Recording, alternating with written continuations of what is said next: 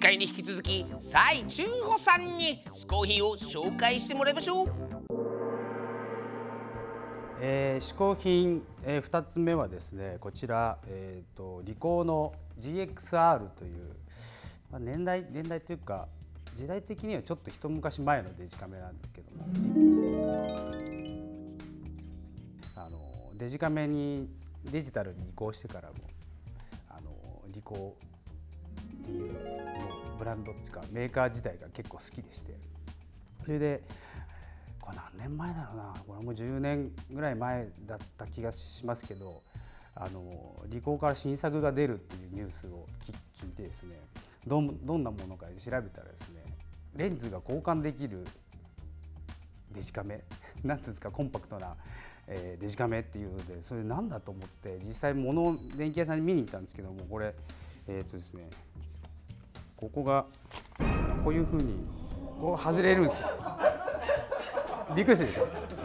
デフォルトでセットでついてるやつはこれこのレンズユニットもこの先がちゃんと普通のレンズになっててあのちゃんとオートフォーカスになってるレンズがついてるんですよ。でスイッチを入れるとこのウィーンってレンズが出るようになってるんですけどこれこの今つけてるこのマウントっていうかこのレンズユニットはですねあのいわゆる古いオールドレンズをあの装着できるマウントなんです。でこれがこのこういうこれねジュピターっていうこれどこのレンズだったかな？ロシアかウクライナか。ウクライナじゃねえな。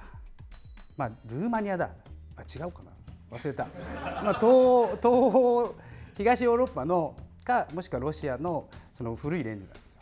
でこれをこのこういうこれ別売りなんですけどこのマウントを買ってここの間にこっちのレンズのこの要はネジ穴とこっちのネジ穴が合うようなやつを間にこう装着するとこの古いオールドレンズこうガチャってつけてこれがそのレンズは古いレンズなんですけどこうデジカメとして使えるっていうやつです。でその代わりまあオートフォーカス使えないんですけどもデジカメって割とこうすごく映りがいいっていうか何でも全部映りすぎちゃうところがあってあのデジカメの画質がちょっと苦手なところもあったんですけどもこれを知ってこの古いレンズつけるとですねデジカメの写真でもこうすごいあのフィルムっぽいっていうかあのにじみとかあのそもそもの写りの解像度がいい感じにこうアナログ的な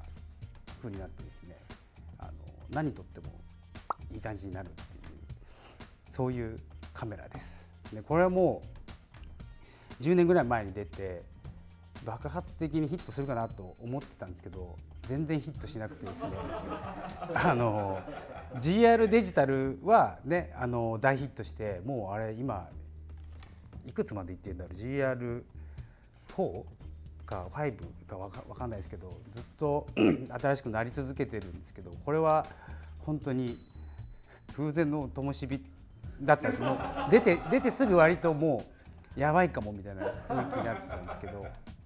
案の定製造製造中止になりまして。であの新しいのがもう手に入んないのでこうオークションとかあと中古市場で見かけたら一応サブで買うようにしてて。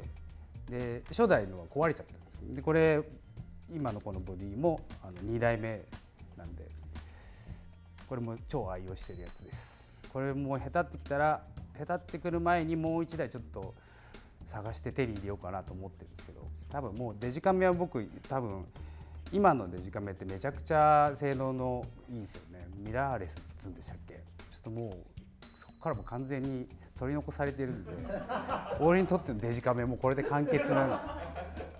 これが手に入る限りはずっとこれを愛用し続けようかなと思ってる。ます。ということで、えー、僕の嗜好品2つ目は、えー、リコー GXR でした。蔡春穂さん2つ目の嗜好品はデジカメリコー GXR でした。続きまして新小宮山雑貨店のコーナー。さあ今日もなんか持ってしてくれ。えー、でででで。さあやーいやいや今日ちょっと今考えて雑貨だったか本だったか何だったかと思ってね、今日は久しぶりに Kindle 版の本ですね、うんはい。というわけではい。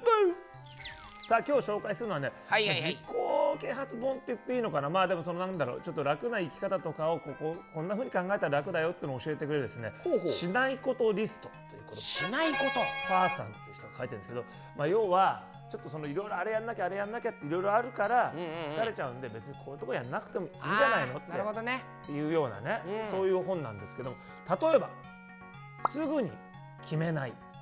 おおこれはどういうことかというとまあ何でもこうまあ割と早くそこ決めた方がいいよっていう世の中じゃないですか。ね、でもすぐ決めないで実はなんか思いついたらそこから資料を集めて集めた資料を読み込ん読み込んでさらに一回これ全部忘れてみるおお一回忘れちゃうんだ。でそうするとふとした時にアイデアが降りてきたりするもんですよと。なるほど。だからあんまりそのなんか何でも急ぐ急ぐじゃなくてむしろ一回忘れてみるっていうことが実は近道かもしれませんよ。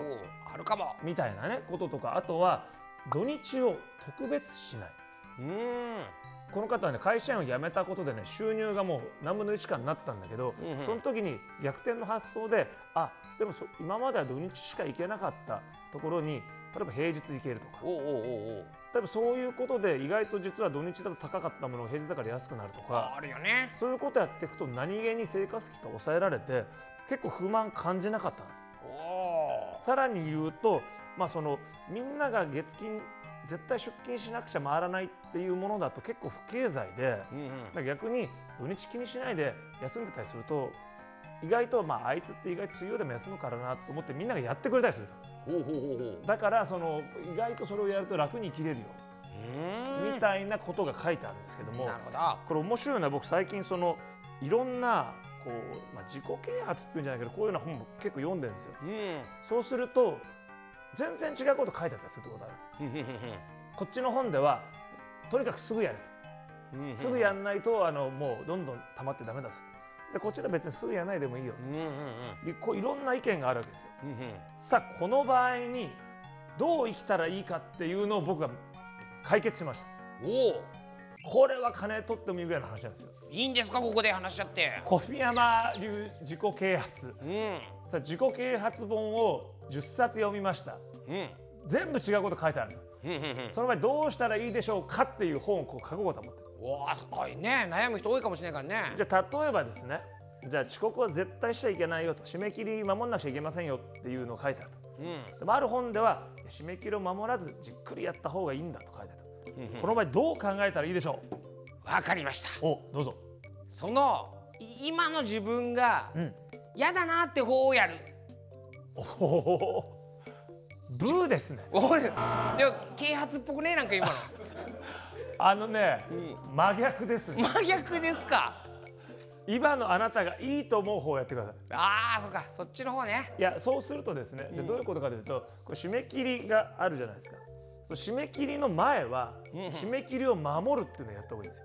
うんうんうんうんだからこれ締め切りが守るって思えばどんどん締め切りに追われてできるはずだと。うんうんでこれができたらここまででいいんですけどこれが締め切り過ぎちゃった。とうん。なった瞬間にもう一冊の方の考えに切り替えるおうおうおうあ締め切り過ぎても別にいいものがいいんだ。って思うと、そこでいいくなるじゃないですか。はい。っていうふうにその時点でいい方をむしろ取ればうんうんうん。常にこういい考え方ができるあそ穏やかですね。と穏やかにいけると。うん。いうのをやるとですねいいっていう本を今度僕は出そうかと思うこれ以上の深みがあるんですか？これ以上たくさんあります。なので皆さんぜひ、えー今年、まあ、居酒屋本は出ますがその後に自己啓発本が出たらぜひ皆さんよろしくお願いします。今回試行品を紹介してくれた蔡春穂さんの情報はこちら